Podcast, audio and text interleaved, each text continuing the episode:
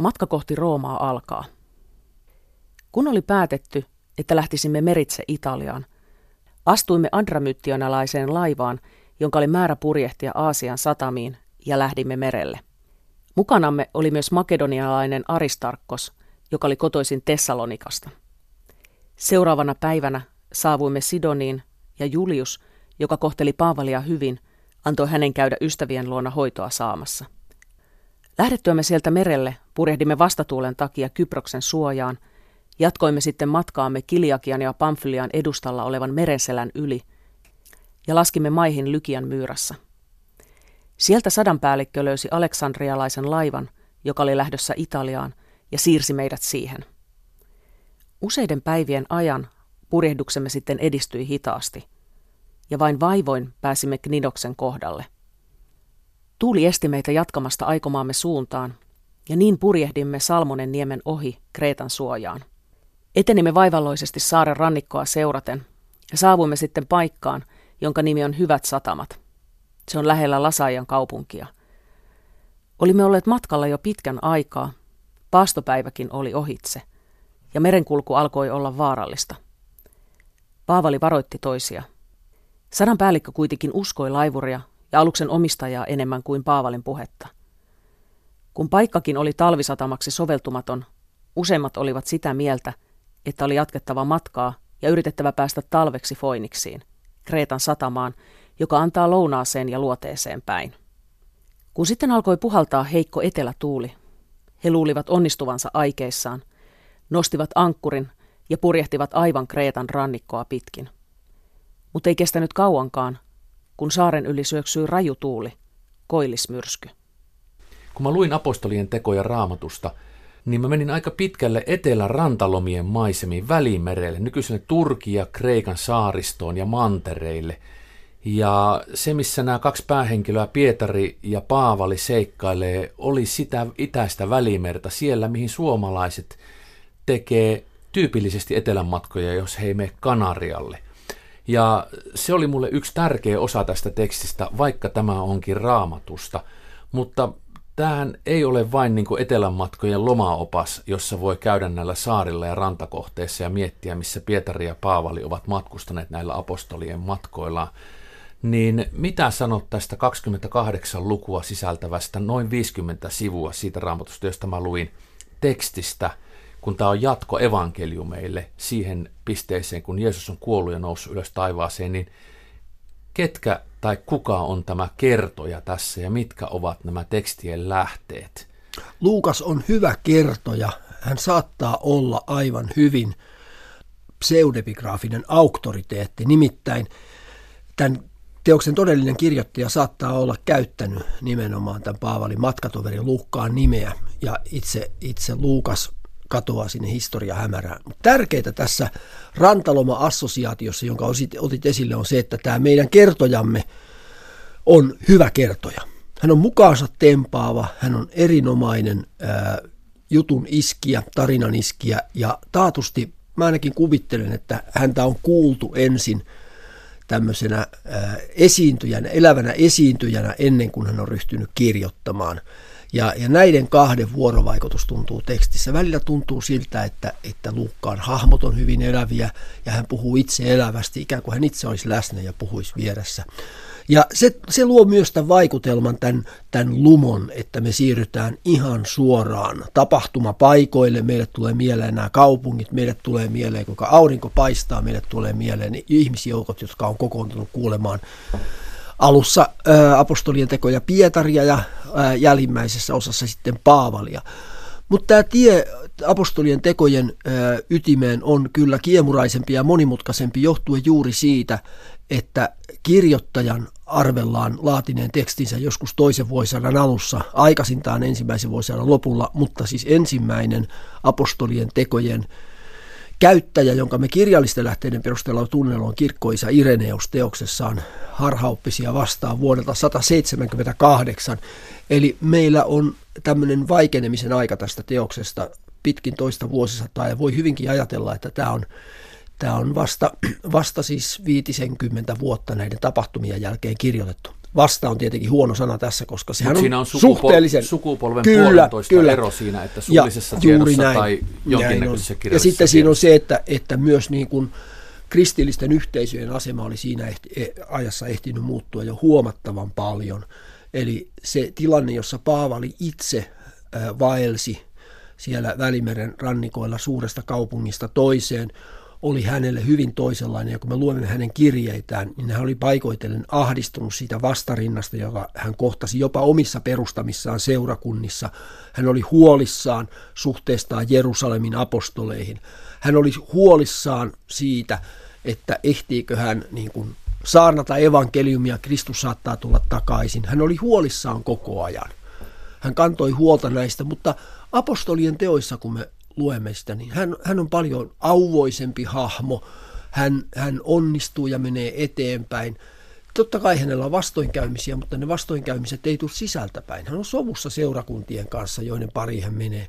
Vastukset on enemmän ulkoisia. Ja tässä on tarvittu nyt se 50 vuotta siihen, että Paavali kuva on muuttunut. Paavali ei ollut sellainen kiistelty apostoli, joka oli taisteli evankeliuminsa puolesta silloin 60-luvun alussa, 50-luvun lopussa, vaan jotkut olivat ottaneet hänet esikuvakseen ja nostaneet ikään kuin pakanoiden apostolien kärkeen. Niin siis tämä on kiinnostavaa, kun tämä apostolien tekojen alkupuoli menee Pietarin, siis Jeesuksen Joo. opetuslapsen tekemisten ja apostoloinnin ja matkojen kuvaamisessa. Ja sitten loppupuoli suuremmilta osin, jos nyt oikein on laskenut, noin kaksi kolmasosaa tästä on tämän Paavalin matkojen kuvausta. Ja Paavalihan eroaa Pietarista sillä tavalla, että Paavali ei koskaan tavannut Jeesusta ja hänellä ei ole ensikäden tietoa, hän ei pysty kertomaan, mutta hän on käännyt näin, jos näin voisi sanoa. Onko tämä, tämä Saulin kääntyminen on tunnettu tapaus, kun Saulista tulee Paavali, Joo. ylhäältä tulee valo ja hänet, pakot, hänet pakotetaan maahan ensin ja muut kuulevat ja näkevät sen valon, ja, mutta eivät kuule sitä ääntä, kun Jumala mm-hmm. puhuu. Paavalille. Niin onko tämä tämän apostolien tekojen tunnetuin tarina, tämä Saulin kääntäminen, kääntyminen Paavaliksi? Äh, si- siinä mielessä, tulee, kyllä, tulee siinä mielessä on, että se kerrotaan kolme kertaa. Et kertojalla on jotenkin hirvittävän suuri tarve todistaa Paavalin kääntymys lukijalle, vakuuttaa joka käänteessä sen, että – että hän on todellakin Jumalan valitsema työkalu puhua siitä täyskäännöksestä, joka hänen elämässään tapahtui, kun hän oli aikaisemmin fariseus ankarimman lahkon mukaan, niin kuin hän itse kirjoittaa. Ongelma nyt on siinä, että Paavali ei omissa kirjeissään puhu lainkaan tämän tyyppisestä ihmeellisestä kääntymyksestä, tai oikeastaan pitäisi puhua kutsusta. Paavali sai niin kuin kutsun julistamaan evankeliumia. Ja onkin päätelty, että tämä, tämä itse kääntymyskuvaus tämmöisenä dramaattisena tapahtumana on myöhempää fabulaa. Ja itse tämä Paavalin kääntymys on ollut hyvin arkipäiväisempi, toisen tyyppinen tämmöinen vakaumuksen kriisi, jonka ytimessä oli jotenkin se, että, että onko Jumala toiminut Jeesuksessa vai ei. On arveltu, että tämä Mooseksen laki ei Paavalilla alkuvaiheessa ollut sellainen ongelma, kun kun siitä tuli sitten, kun Paavali meni yhteisöihin, jossa oli kasvavassa määrin pakanoita, joilla ei välttämättä ollut mitään kunnollista taustaa juutalaisuudessa, jotka ei ollut proselyttejä, ei ympärileikattuja, ei mitään. Ja Paavali sitten joutui, joutui painimaan sen asian kanssa, että onko nämä samalla tavalla hyväksyttäviä seurakunnassa kuin sitten nämä alkuperäiset juutalaiskristityt. Ja Paavalilla oli tästä hyväksymisestä ja sen tavoista valtava vääntö oman elämänsä aikana. Silloin 40-luvun lopulla, 50-luvun alkupuolella näiden juutalaiskristittyjen tunnustettujen johtajien kanssa, jotka oli nimenomaan Jeesuksen omia oppilaita. Jotka ovat ikään kuin pätevämpiä Joo, apostoloimaan sitä sanomaa. Ja, ja Paavali oli ahtaalla. Hän, hän jäi yksin ja hänellä se oli hyvin karvas kokemus. Mutta Luukas esittää tämän kaiken jotenkin paljon sopusuhtaisempana prosessina. Ikään kuin Pietari, Paavali, Jeesuksen veli Jaakob, joka johti Jerusalemin alkuseurakantaa, olisi ollut pohjimmiltaan koko ajan yhtä mieltä kaikista asioista ja ihan vaan käytännössä hoitanut asioita ja luonut sellaisia järjestelyjä, että miten niin kuin yksi seurakunta elää sovussa apostolien tekojen alusta loppuun saakka. Paavali on siis entinen fariseus, tai onhan hän nykyinenkin fariseus, kun eihän se siitä mihinkään lähde se oppi, mutta hän kääntyy kuitenkin kristityksi. Pietarikin on kääntynyt kristityksi, mutta hän on kääntynyt siis Jeesuksen opastamana. Minkälainen tyyppi tämä Pietari, Jeesuksen tunnettu opetuslapsi, on apostolina? Matti Myllykoski, kun sä olet tutkija, erikoistunut eksegetiikkaan sekä sitten olet Helsingin yliopiston dosentti ja johtava tietoasiantuntija, niin sanoppa nyt, että minkälainen tapaus meillä on tämä tapaus Pietarissa. Ensinnäkin nämä molemmat ää, apostolit, Pietari ja Paavali, eivät varsinaisesti kääntyneet mihinkään uskontoon. Ja tämä on nyt tietenkin, mä en halua tätä ottaa esille ihan pelkkänä saivarteluna, koska kristinuskoa tämmöisenä uskomusjärjestelmänä ei vielä ollut olemassa. Oli vaan niin kuin Jeesus-liike, joka oli syntynyt juutalaisuuden sisällä, mutta joka sitten ylitti vähitellen juuri heidän aikanaan, oli ylittämässä juutalaisuuden rajoja. Ja se oli tämmöinen niin kuin juutalaisista ja pakanoista koostuva liike, joka sitten halusi levitä Välimeren kaupungeissa. Ja sellaisena siis Pietari, kun hän oli, kuulu Jeesuksen ensimmäisten oppilaiden joukkoon ihan kiistattomasti, hän oli saanut jakaa Jeesuksen kanssa tämän Jumalan valtakunnan vision, sen odotuksen. Paavali halusi pakana kristityille ihan täyden tasavertaisen arvon Jeesuksen seuraajina, ja Pietari taas halusi kumartaa Jerusalemin suuntaan, jossa Jeesuksen veli Jaakob toimi ikään kuin kristikunnan ensimmäisenä paavina, jos raflaasti halutaan sanoa. Hän oli se, jolla oli niin kuin sananvalta hallussaan.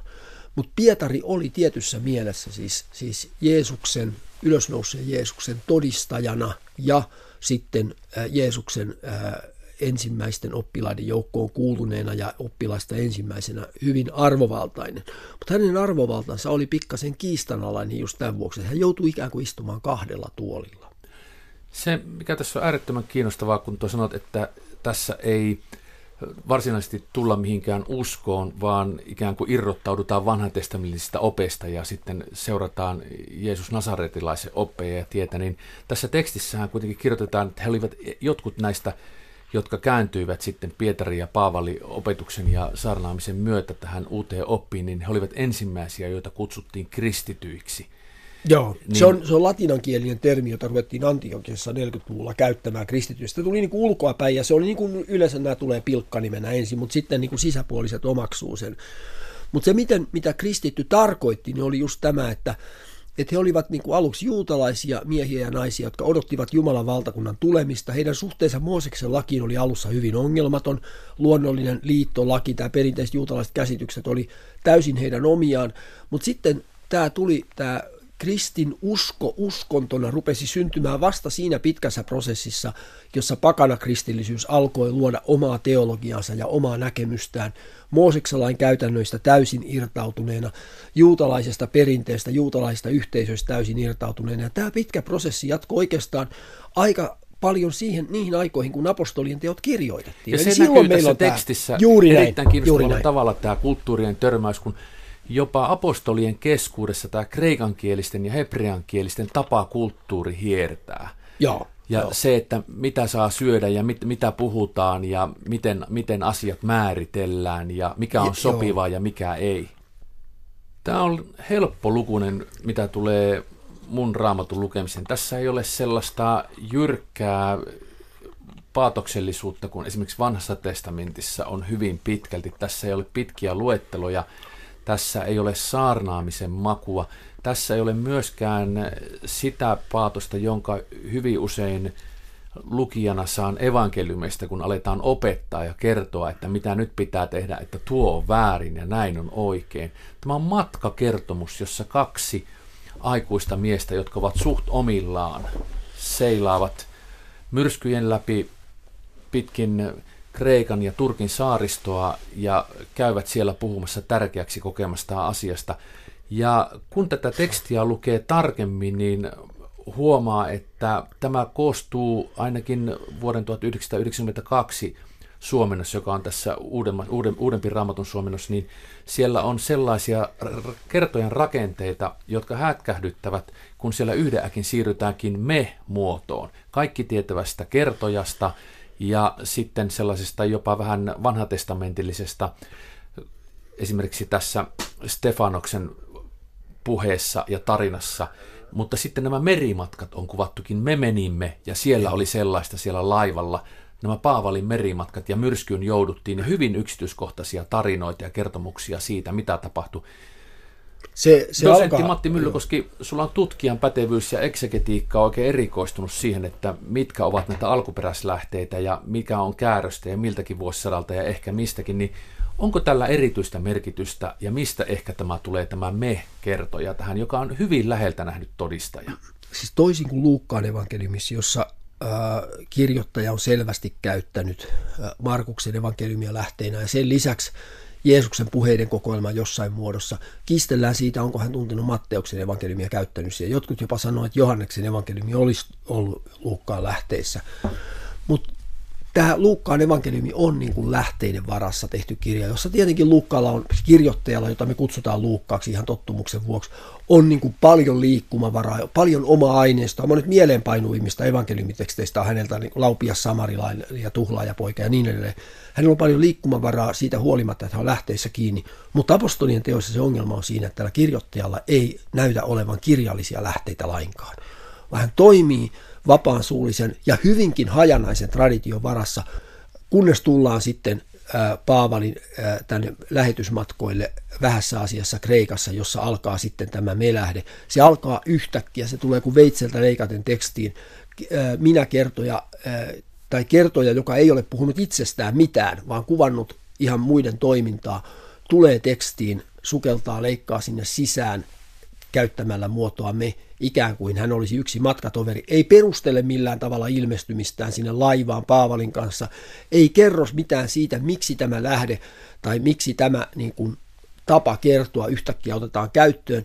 Ja sen takia tutkijat ovat olleet ymmällään ja itse asiassa esittäneet monenlaisiakin ratkaisuja siitä, mistä tässä loppujen lopuksi on kysymys. Ää, musta aika lailla vaikeilta näyttää sellaiset ratkaisut, jotka, jotka ikään kuin haluaisi tulkita tämän vaan niin, että tässä nyt on sitten kirjoittajalle just tässä vaiheessa tullut mieleen joku tehokeino, ja, ja tota, hän rupeaa sitten, jos hän itse on ollut ikään kuin matka, matkatoverina, niin hän niin kuin ottaa itse sen roolin sitten siinä vaiheessa, kun se historiallisestikin hänelle kuuluu. Pikemminkin vaikuttaa siltä, että tämä on niin kuin kirjallisista taustoista johtuva seikka, ja mä pitäisin kyllä todennäköisimpänä sitä, että on ollut tämmöinen lyhyt asiaperäinen melähde, joka ei ollut kovin maalaileva, ei julistava, vaan tämmöinen aika lailla niin kuin matka, lyhyen matkakertomuksen omainen kuvaus niistä paikoista, joissa Paavali kävi. Se on voinut sisältää, se on sisältänyt lyhyitä kerronnallisia mainintoja, mutta mä veikkaisin kyllä, että tämä on ollut sitten tämän tyyppinen lyhyt suppia lähde kirjoittajalla käytössään. Se ei varmaankaan ole ollut niin kuin laajuudeltaan tai sellaisena, kun hän on sitä käyttänyt, niin kuin kovin paljon pidempi kuin se, mikä, mikä se, millaisena se hänellä on, mutta hän on saattanut hyvinkin poistaa sieltä kaiken näköistä ja korvata sitä, mutta hän on halunnut sitä käyttämällä luoda autenttisuuden vaikutelman. Siis sieltä 50, ajasta 50 vuotta myöhemmin hän on halunnut niin kuin antaa semmoisen vaikutelman, että, että tässä oikeastaan lukijakin on matkassa mukana ja sitten hän on pitänyt sitä tämmöisenä autenttisena historian dokumenttina, jota hän voi käyttää. Se on, se on hirveän vaikea kysymys. Tämä on nyt miltä musta tuntuu ja, ja aika monista muistakin tutkijoista tuntuu siltä, että, että tämä olisi se paras ratkaisu. On jopa esitetty, ja tämä on yksi mun suosikki eksegeetteeni, ranskalainen Alfred Luosi, lähes sata vuotta sitten ää, esitti apostolien teoista sellaisen yleisteorian, että Tämä alkuperäinen melähteen kirjoittaja on todella Paavalin matkatoveri Luukas, jolta, josta on peräisin tämmöinen lyhyt matkakertomus, joka on niin kuin aika lailla tämmöinen asiapohjainen. Ja sitten tämmöinen varhaiskatolinen ää, historioitsija, julistaja, saarnaaja on tavallaan niin kuin kirjoittanut tämän päälle ja läpi toisen vuosisadan alussa ja laatinut tämmöisen hyvin hagiograafisen tekstin, jossa Paavali ja Pietari ku- kuvataan tämmöisen vähän niin kuin pyhimyksinä, tämmöisinä ongelmattomina hahmoina, ja kristinuskon ikään kuin tämmöinen jonkin sorttinen voittokulku Roomaan asti tullessa saadaan niin kuin tähän, tällä kertomuksella esiin. Mutta nämä on hyvin niin kuin kiisteltyjä asioita.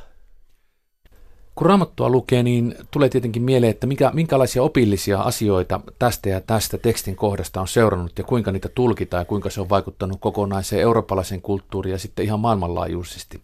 Ja kun tätä apostolien tekoa luin, niin tuli mieleen, että tämä Pietari, joka on tässä Jeesuksen opetuslapsi ja toinen päähenkilö, hän olisi niin kuin Paavi Vatikaanissa, että siitä lähtee se oppisuunta, että sen täytyy tulla suoraan Jumalasta ja ensimmäisen, toisen ja kuinka monennen polven kautta sitten joku on Jumala edustaja. Ja sitten tämä Paavali, joka on entinen fariseus, hyvin oppinut mies, niin edustaa sitten enemmän tämmöistä protestanttista luterilaista koulukuntaa, että oppimalla ja tulkitsemalla tekstiä voi kertoa sitten ja antaa erilaisia mahdollisuuksia tulkinnoille, mitä Jumala on tarkoittanut ja Jeesus on tarkoittanut sanomalla ja tällä tekstillä. Mutta se yksi iso asia, joka mulle tuli myös mieleen tästä, että millä saattaa olla teologista merkitystä, kun tätä 28 lukua 50 sivua katsoo, niin on pyhä henki ja pyhän hengen olemus tässä. Onko pyhällä hengellä joku erityinen tehtävä ja tarkoitus juuri näissä apostolien teossa, kun sillä kuitenkin on niin iso rooli tässä toiminnassa? Kyllä on siis. Äh, apostolien tekojen kertoja antaa varhaiskristittyjen yhteisön saada heti alussa. Siitä kertoo apostolin tekojen toinen luku pyhän hengen ihmeellisellä tavalla korkeuksista ja siihen liittyy tämä kielillä puhumisen lahja. Johanneksen evankeliumissahan kuvataan asia pikemminkin niin, että Jeesus antaa pyhän hengen puhaltamalla ylösnousemuksen jälkeen ensimmäisille seuraajilleen. Ja nämä on kaksi mallia, jotka, jotka vetää eri suuntiin. On arveltu, että ää, tämä apostolien tekojen kuvaus pyhän hengen saamisesta – liittyisi traditiohistoriallisesti alun perin tämmöiseen massakokemukseen, jossa ensimmäiset, suuri joukko ensimmäisiä Jeesukseen uskovia kohtaa ylösnouseen. Ja heillä on tämmöinen voimakas kokemus, josta sitten olisi kasvanut tämmöinen perinne, ja sitten Luukas olisi valjastanut sen tämän teoksensa käyttöön, jossa hän ohjelmallisesti panee tämän pyhän hengen toiminnan liikkeelle tällä tavalla. Nyt mikä, mikä tässä on mielenkiintoista on se, että jos pyhän hengen toiminta ja muu yliluonnollinen aines jätetään apostolien teoista pois. Niin Eli nämä siis kuolleista herättämiset, kuolleista herättämiset ja ihmeet, joita sitten jat, ja muut, jatkaa jota tätä Paavali ja Pietari juuri tekevät. Näin, juuri näin. Otetaan tämä ja sitten tämä ylipäänsä tämä, että miten, miten niin kuin kirkon historia etenee, enkelien paikottaiset ilmestymistä muus. Jos tämä jättäisi kaiken pois apostolien teoista, niin koko se juoni romahtaisi täysin. Meillä Siellä, olisi puhdas road movie. Meillä olisi, sanotaan, että meillä olisi niin kuin, meillä olisi yksittäisiä episodeja siellä täällä, jotka on niin kuin tavallaan tämmöistä sekulaaria historiaa, mutta niiden, ne, ne jäisi merkityksettömiksi. Luukas esimerkiksi tämän, tämän parantamiskertomuksen, joka tapahtuu, tämän ramman parantaminen Jerusalemissa temppelissä apostolin tekojen kolmannen luvun alussa, hän rakentaa hirveän ison osan Jerusalemin yhteisön historiaa, tämän yhden ainoan kertomuksen ja siitä käytävien kiistojen, todistuspuheenvuorojen ja muiden varaan. Eli luvut kolmesta viiteen on, on täysin tämän yhden ihmeen varassa. Ja sitten meillä on niin kuin monia muitakin tilanteita, joissa nimenomaan ihme on se, joka laukaisee asiat. Samalla tavalla kuin esimerkiksi Pietari näkee näyn, jossa, jonka symbolinen tulkinta on se, että Jumala hyväksyy yhteisöönsä, yhteyteensä myös pakanat, joita juutalaisuudessa pidettiin saastaisina. Ja samalla vihjaa siitä, että nämä kaikki nämä ruokailusäädöksetkin on ohikiitäviä ja itse asiassa koko Mooseksen laki. Eli tässä on niin aika lailla tämä, tämä ihmeenomainen lumous säästää apostolien toimintaa. Siis itse asiassa kysymys on kahden apostolin teoista, Pietarin ja Paavalin, niin kuin tuossa oikein sanoit. Meillä mennään niin kuin luvut yhdestä 12 Pietarin johdolla ja luvut 13.28 loppuun saakka Paavalin johdolla. Ja yksi semmoinen juone, joka tähän sitten tähän ihmeenomaiseen tarinaan rakentuu, on tämän hyvän ja niin harmonisen ja rakastattavan kertojan Luukkaan käsissä se, että ää, juutalaisille kärsivällisesti julistetaan evankeliumia ja he hylkäävät sen. Ja, ja se näin on, ainakin Paavali menee aina joo. ensin synagogaan kertomaan ja sitten kun synagogassa ei ole – otollinen vastaanottava. Hänelle sanotaan, että ole nyt hiljaa, mene muuanne ja niin. pidä suusi kiinni tai tulee rangaistuksia, niin hän menee torille. Näin tässä kerrotaan. Joo, näin, tämän näin, takia tämä toistuu sitten Joo, aina. tämä on, se, ja se, tämä on niin kuin yksi näitä kerronnallisia keinoja. Nyt, nyt kiinnostavaa on se, että kun Paavalin kirjeestä katsotaan, niin hän ei mitenkään, hänelle ei ole tätä synagogastrategiaa siellä ollenkaan nähtävissä. Mutta apostolien teot voi tässä olla kyllä historiallisesti luotettava siinä, että Paavalin suhde synagogaan on ollut eri paikoissa, jossa hän on julistanut läheisempi kuin mitä hänen kirjansa antaa ymmärtää. Mutta miten, mitenkään selveää rekonstruktiota pelkkien kirjeiden tai pelkän apostolin tekojen pohjalta ei voi Paavalin toiminnan niin kuin kehyksistä kussakin kaupungissa rakentaa, vaan meillä hirveän paljon arvailujen varaan jää tilaa kiistanalaiselle keskustelulle. Minkä takia, kun sä puhut noista ihmeistä ja tästä toiminnasta, Pietarilla ja Paavalilla on hyvin paljon samanlaisia tapahtumia. Siellä on samanlaisia ihmettekoja, samanlaisia, samantyyppisiä sattumia, ikään kuin vain päähenkilö vain vaihtuisi ja sitten on se sama tarina keritty siihen ympärille. Ja ne muistuttavat vielä sitten Jeesuksen tarinaa väärin ymmärrettynä kaupunkiin. Siellä yrittää puhua Joo. ihmisille järkeä, he eivät usko ja sitten kivitetään ja ajetaan pois ja hyljeksitään. Onko tässä jotenkin siitä kysymys, että tällä tavalla tämä kirjoittaja kertoo, että nämä ovat Jeesus Nasaretilaisen oikeita seuraajia, kun heille käy samalla tavalla ja he Joo, tekevät samanlaisia kyllä, asioita. Tämä on tärkeä juonne ja sitten siis voidaan melkein, äh, voidaan laatia lista Pietarin ja Paavalin tekemistä ihmetteoista tai heidän välityksellään pyhän hengen tekemistä ihmeistä. Ja se lista on aika lailla niin vastaava, että siellä on yksi kuolleista herättäminen kummallakin ja siellä on niin kuin tämmöinen rangaistusihme kummallakin. Siellä on niin kuin aika selkeästi paralleeli, murtuminen, juuri, jopa juuri seikka. näin, paralleellisia ihmekertomuksia, jossa on näitä vanhatestamentillisia juonteita. Ja nyt tämä havainto on yksi niin kuin modernin kriittisen apostolien tekoihin kohdistuvan tutkimuksen varhaisimmista löydöksistä. Eli jo valistuksen aikana, ää, silloin, siis siitä on nyt yli 200 vuotta sen artikkelin kirjoittamisesta, tämä tutkimus lähti tämmöisellä artikkelilla liikkeelle, jossa havaittiin, että Paavali ja Pietari nämä ihmetteot on hyvin rinnakkaisia. Ja tämä kirjoittaja itse arveli, että että se johtuu traditioista, joita on käytetty, mutta sitten Ferdinand Christian Baur, joka on tämä modernin raamattukritiikin yksi, yksi käänteentekevimpiä edustajia 1800-luvun alkupuoliskolla, niin hän teki siitä sen johtopäätöksen ja lisäsi siihen valtava määrä muita havaintoja, että Luukas itse asiassa ei käytä juuri lähteitä lainkaan, vaan hän sepittää aika vapaasti itse. Ja tämä on nyt aika iso vääntö apostolien tekojen tutkimuksessa, että onko Baur tällä perusteesillään ja sen eri myöhemmillä variaatioilla, mitä siitä on esitetty oikeassa, vai onko Luukas kertojana niin kuin histo, enemmän historioitsija, enemmän luotettava kuin mitä tämä Baurin koulu on sanonut. Tässä on nyt tutkimuksessa tämmöinen kiista. Sä olet Helsingin yliopiston dosentti ja erikoistunut eksegetiikkaan, niin olet johtava tietoasiantuntija kirjastossa, lukenut muutakin kuin teologiaa, niin mitä sanoisit lukijalle, joka ehkä lukee tätä apostolien tekoa – ja sen kuvaa ja tekstiä antiikin Rooma-ajan historian jälkeen ajanlaskumme alusta, niin onko siellä jotain, johon kannattaa kiinnittää huomiota? No siitä on keskusteltu aika paljon, mihin mä osin viittasinkin äsken, että, että onko apostolien teot historiakirjoitusta vai onko se niin kuin romaani. Siis tämä on yksi laji, joka on vakavasti esitetty apostolien tekojen lähteeksi. Koska se toimii niin, romaanina aika niin, hyvin. ainakin mulle joo, toimii. Joo, joo. Ja musta siinä on tämä, että että tämä on helppo lukunen, on, tämä on seikkailullinen, joo, tätä on ki- kiinnostava näin, lukea, tämä etenee, tässä ei ole paatosta ja silti tässä on kuitenkin jännittäviä juttuja, vangitsemisia, joo. ihmeitä, myrskyjä, laivamatkoja. Se historia on oikeastaan semmoinen... Niin kuin, ja vanhoja kaupunkeja. Joo, se on ryhdikäs kehys, jonka Luukas haluaa antaa teokselleen. Ja häntä voi kutsua niin kuin historioitsijaksi siinä mielessä, että hänellä on joitakin kiistattomia tapahtumia – joitakin suullisia ja osin kirjallisiakin lähteitä.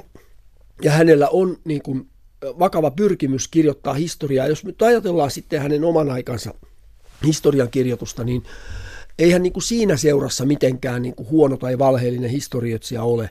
Siis se on ollut sen tyyppistä se historian kirjoitus silloin, mutta ehkä panisin enemmän painoa just tähän, että siis moderni lukija – voisi suhtautua siihen ennakkoluulottomasti tällaisena niin kuin kertomuksena, jonka antaa viedä ilman, että odottaisi siltä mitään erityistä tai sitten lataisi sinne mitään tämmöistä niin kuin, niin kuin, ää, kirkollista aineistoa tai sitten tämmöistä niin kuin historian painolasti, joka tulee myöhemmin.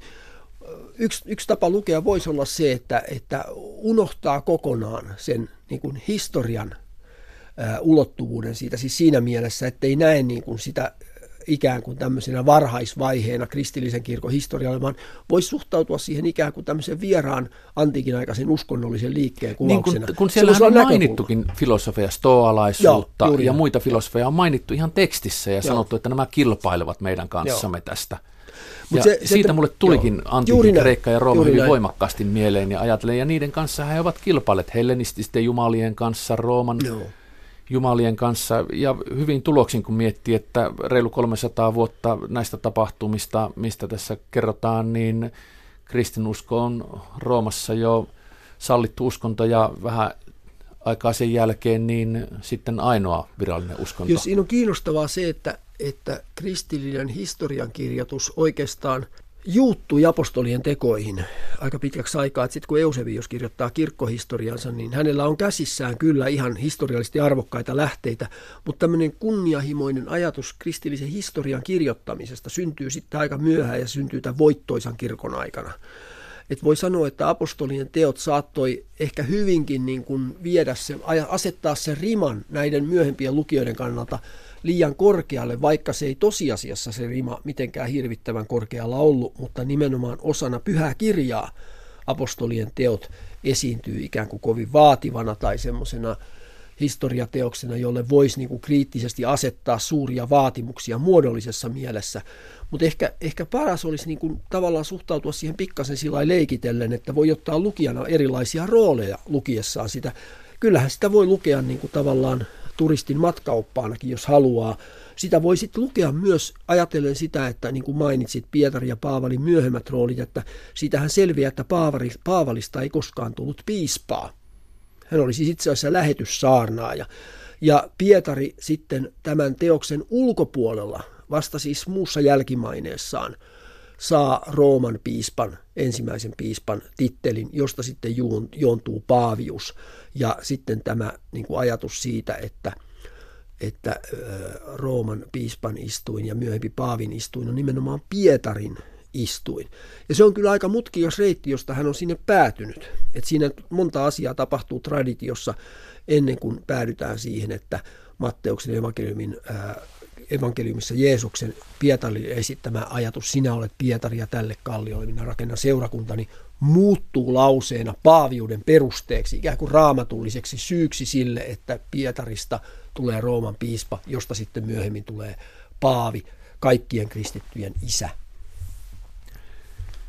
Kun lukee raamatun tekstiä, niin jokaisella on varmasti siihen oma tulokulmansa ja kun mä olen lukenut vanhaa testamenttia jonkun verran hyvin vähäisessä määrin, niin se vie minut aina Egyptiin ja Punaiselle merelle ja siellä on Israelin kansan synty ja siinä erämaa. Se on hyvin kuiva se mielenmaisema ja se, joka sitä välittyy ja hyvin ahdistavakin kaikkien sotien ja kaikkien nälähädään ja kaiken muun tällaisen kannalta. No evankeliumien tapahtumat ovat sitten selkeästi kartalla jo toisenlainen paikka. Siellä on Jerusalemia ja siellä on kaupunkeja ja siellä on tämä Rooman valtakunta hyvin selvästi nähtävissä. Mutta niin kuin sanoin, tämä apostolien teot vei minut jopa sellaiselle rantalomakokemukselle, no. kun siellä on niin paljon etelän matkoista tuttuja paikkoja ja niistä esitteistä, ja menin sinne kristallinkirkkaisiin vesiin, ja ajattelin, että niillä rannoilla, jotka ovat meillekin tuttuja Kreetalta, Turkin rannikolta, Kreikan saarista, Kreikan mantereelta, siellä on Ateenaa ja ajatellaan esimerkiksi kaikkia niitä saaria, jopa paikan nimiä mainittu. Ja se oli yksi tapa, jolla sukelsin mukaan ja koskettavin ja omakohtaisin kosketuspinta oli Paavalin ja hänen ystävänsä toisen lähetyssaarnaajan Barnabaksen käynti Perkessä Antaliaan kaupungin lähellä Turkissa ja se on heidän ensimmäiseltä matkaltaan ja olen itse käynyt siellä Perken kaupungissa. Se on hyvin säilynyt monen tuhannen vuoden takaa kreikkalaista ja roomalaista kulttuuria sekaisin näkee jopa niin kuin kirjoitusasuja siellä, katuja, toreja, pylväskäytäviä, kylpyläjäänteitä ja kaupungin rakenne on selkeästi havaittavissa, niin mä mietin, että se on mulle yksi lukutapa myös, että mä pääsen Joo. jonnekin sellaiseen, joka on vielä nähtävissä ihan konkreettisena kaupunkirakenteena, mutta minne omakohtaisin lukutapa vei Matti Myllykosken? No mulla ehkä, jos luen Luukkaan evankeliumin ja apostolien tekoja, jotka kattaa muuten noin neljäsosan Uudesta testamentista, eli tästä niin kuin Jumalan sanan kakkososasta neljäsosa on tämän yhden miehen harteilla, mikä on siis hämmästyttävää, jos sitä rupeaa oikein miettimään. Jos mä, jos mä mietin näitä lukiessani, minne se mut vie, niin se vie ehkä semmoisen sisäpuolisuuden lämpöön, jonka Luukas kertojana rakentaa varhaisimman kristillisyyden ylle.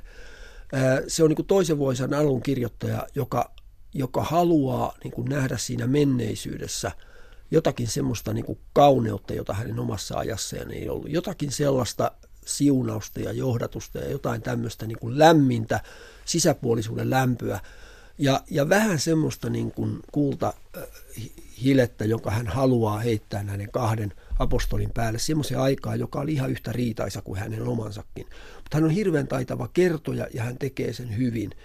Mulle tämä ei ole niin kuin, yksi puoli sitä on, että tämä historian kirjoituksena ei ole niin kuin ensiluokkaista ja meidän täytyy, saadaksemme reaalihistoria esiin, meidän täytyy niin kuin kaivaa ja problematisoida sitä tarinaa ja esittää sille kriittisiä kysymyksiä ja keskustella siitä. Niin mulle se on niin kuin yksi osa tätä kokonaisuutta. Mutta toinen osa on sitä, että antaa tämän kertoja viedä mukanaan ja antaa hänen niin kuin luoda se kaunis maailma ja, ja eläytyä siihen.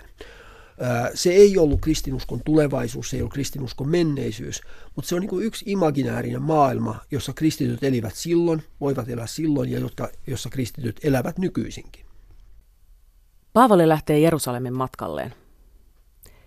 Mellakan laanuttua Paavali kutsui opetuslapset koolle ja puhui heille rohkaisevasti. Sitten hän hyvästeli heidät ja lähti kohti Makedoniaa. Matkansa varrella hän kaikkialla rohkaisi uskon veliä. Saavuttuaan Kreikkaan hän viipyi siellä kolme kuukautta. Kun hän oli aikeessa jatkaa matkaansa meritse Syyriaan, hän sai kuulla juutalaisten salahankkeesta ja päättikin kiertää Makedonian kautta. Sapatin mentyä, viikon ensimmäisenä päivänä, kokonnuimme murtamaan leipää. Paavali, jonka seuraavana päivänä oli määrä jatkaa matkaansa, puhui koolla oleville, ja puhe pitkittyi puoleen yöhön saakka. Ylimmän kerroksen huoneessa, jossa olimme, paloi monta lamppua. Muuan Eutukos-niminen nuorukainen istui ikkunalla. Ja kun Paavali yhä jatkoi puhettaan, hän vaipui syvään uneen ja nukuksissa putosi kolmannesta kerroksesta alas. Hänet nostettiin kuolleena maasta. Mutta Paavali meni alas, painautuu häntä vasten, kietoi kätensä hänen ympärilleen ja sanoi, älkää hätäilkö, hän on hengissä. Paavali palasi sitten yläkertaan, mursi leipää ja söi. Hän keskusteli opetuslasten kanssa vielä pitkään, aina aamunkoittoon saakka, ja lähti sitten. Poika vietiin elävänä kotiin, ja kaikki olivat iloissaan ja rohkealla mielin.